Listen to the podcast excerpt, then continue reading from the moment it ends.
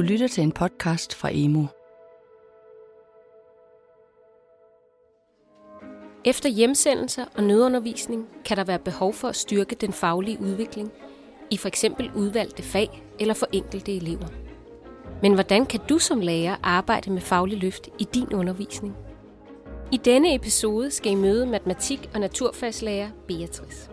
Hun er også matematikvejleder, hvilket betyder, at hun arbejder med at understøtte de elever, som har vanskeligheder ved matematik, og generelt har et fokus på, hvordan skolen kan forbedre deres matematikundervisning.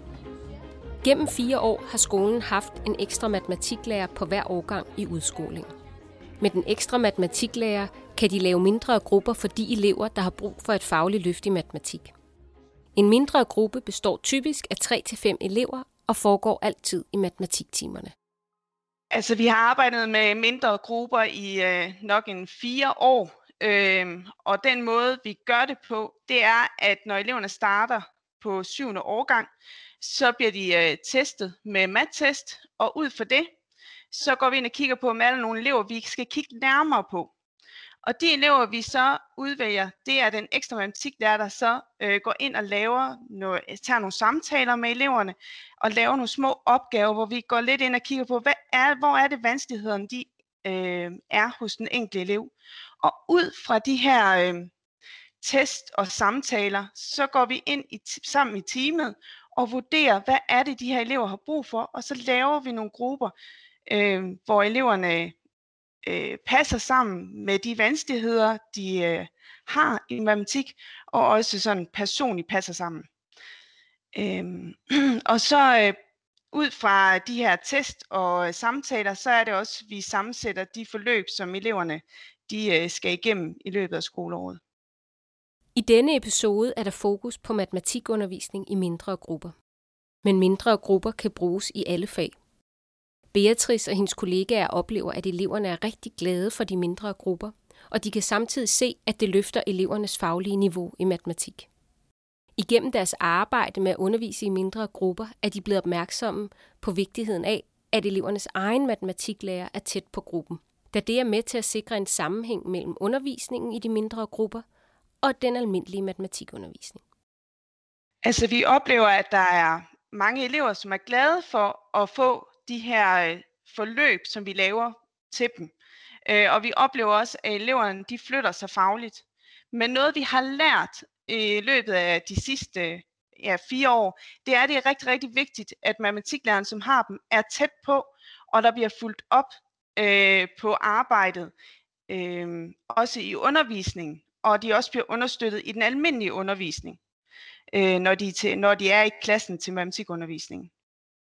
Når de mindre grupper skal laves, deltager hele teamet sammen med Beatrice.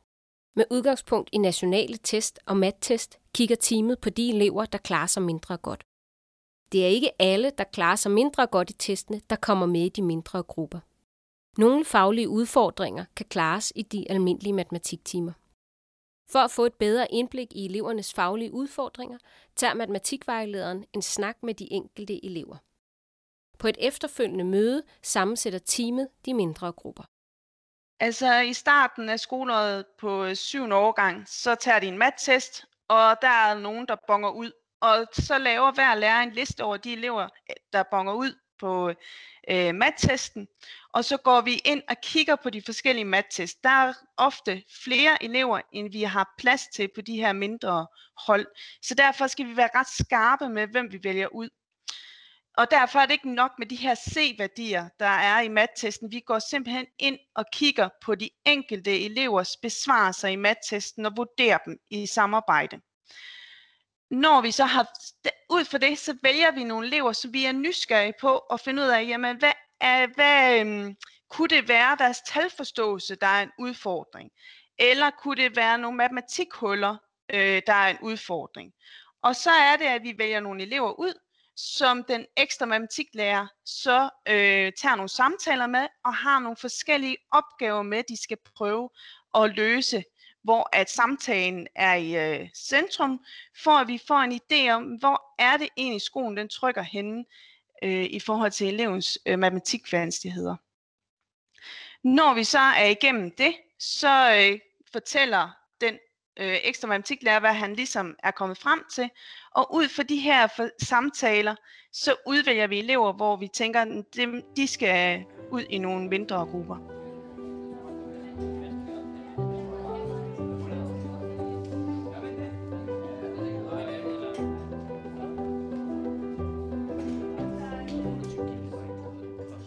Altså det vi er så særlig opmærksom på med de elever, som vi gerne vil starte med i mindre grupper, det er, om de har, øh, hvordan deres talforståelse og regnestrategier er. Og hvis det er elever, som har en øh, ringe talforståelse eller mangler regnestrategier, så er det øh, ofte de elever, vi tager fat i først. Der kan også være elever, som bonger ud i en eller i øh, mattest, øh, som har forskellige regnehuller. Og dem har vi jo så også opmærksom på, men det er mere i øh, matematikundervisningen. De mindre grupper foregår altid parallelt med den almindelige matematikundervisning. Det betyder, at en årgang skal have matematik samtidig, for at det kan fungere. PT er der fire mindre grupper. Hver gruppe mødes en gang om ugen i en af matematiktimerne. Resten af ugen deltager de i den almindelige matematikundervisning. Det er ofte ekstralæreren, der underviser de mindre grupper – men det vurderes fra gruppe til gruppe, så det er den lærer med den bedste relation til de udvalgte elever, der har undervisningen. Eleverne kender hinanden fra årgangen, men de kommer ikke fra den samme klasse. Derfor bliver der gjort en del ud af at ryste eleverne sammen i starten med samarbejdsøvelser. Det skaber et trygt læringsmiljø, hvor der er plads til at fejle. Der er også altid den samme struktur for timerne, så eleverne ved, hvordan de skal arbejde med et matematisk emne. Når eleverne de øh, skal ud i deres mindre grupper, så plejer man lige at komme ind og hente dem i klasserne, hvis de har glemt at komme, og så har vi et lokale, hvor det er der øh, undervisningen vil foregå. Og så plejer vi at sørge for, at man starter med lidt noget andet end lige de der matematikopgaver eller aktiviteter. Så det er lidt nogle andre aktiviteter for at, øh, det kunne være sådan noget som at øh, kan du øh, kravle igennem et A4-ark eller andre ting, så øh, eleverne de øh, føler sig trygge, og, øh, og på den måde så, øh, så ryster vi dem også sammen. Øh, når vi så har gjort det, så går vi i gang med den plan, vi har, og der er det altid, altså vi sørger for, at det nogenlunde ligner hinanden hver gang, så man starter med noget, som de kender til. Så hvis du vil have arbejdet med regnestrategier, så øh, kan man for eksempel have startet med at kigge øh, på addition, og så er det ligesom de fire samme trin, man går igennem. Og når vi så kommer til gange, så er det de samme fire trin, vi igen arbejder med, så eleverne øh, genkender strukturen i undervisningen og er trygge ved det. Når undervisning i mindre grupper skal planlægges, foregår det på det ugentlige møde, matematikteamet har på tværs af årgangen. Her vendes klassernes matematikforløb og hvilke emner og øvelser den mindre gruppe kan arbejde med. Herefter er det ekstralæreren, der detaljplanlægger undervisningen for de mindre grupper.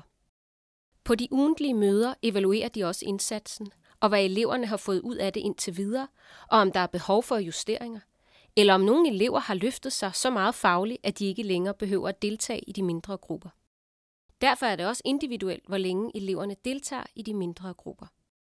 Når vi skal planlægge undervisningen til de mindre grupper, så øh, er vi allerførst øh, i dialog med den lærer, der har eleverne, og så også i teamet, hvor vi snakker eleverne igennem, og hvad det kunne være for nogle ting øh, eller aktiviteter, der kunne være. Og så er det den lærer, som står for øh, de små grupper, der så detaljlægger undervisning og vender det med teamet senere. Øhm, og så øh, sørger vi også for, at når forløbet det kører, at vi hver uge får samlet op på, hvordan, hvad har vi nu øh, arbejdet med i de små grupper, og hvad er gået godt, og hvad har de fået med sig.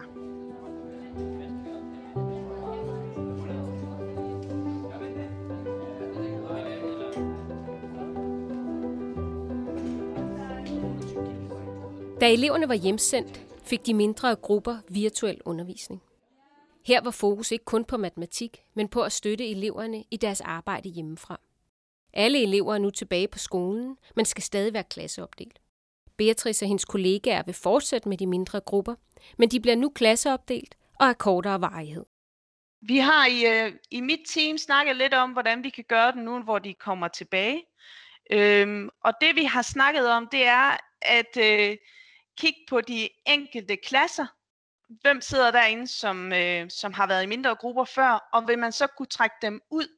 Og det bliver så i mindre tid, for at man kan nå rundt til alle. Så kan det godt være, at der kun sidder en eller to i en klasse, og så trækker man de to ud og giver dem måske øh, en lille undervisning på 20 minutter. Så det er ikke lige så lang tid, men det er for, at man holder lidt ved lige det, man er i gang med.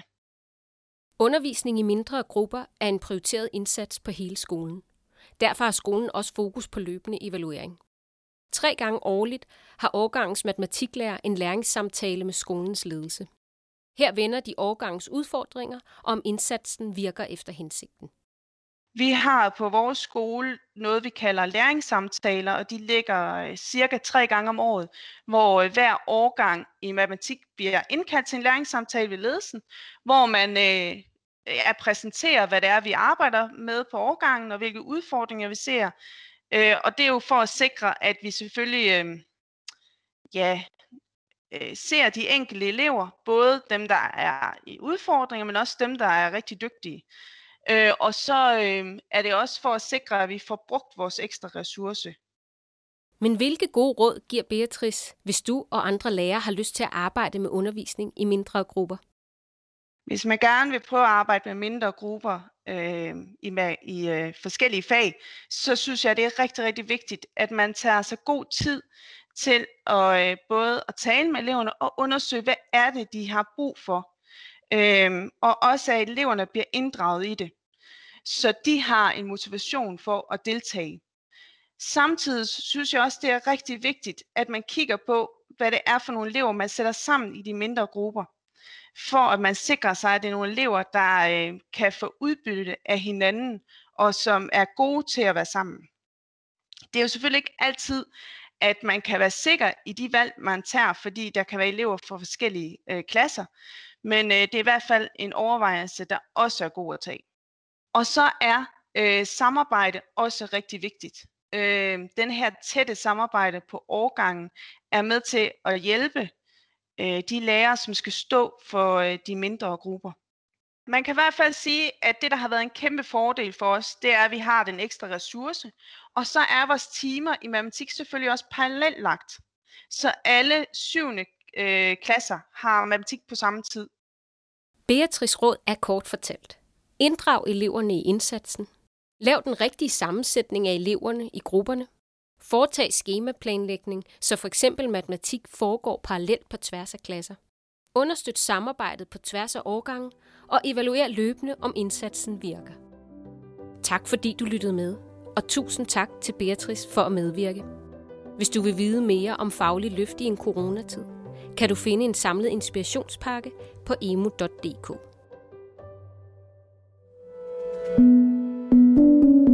Du har lyttet til en podcast fra Emu. Find mere viden og inspiration på emu.dk.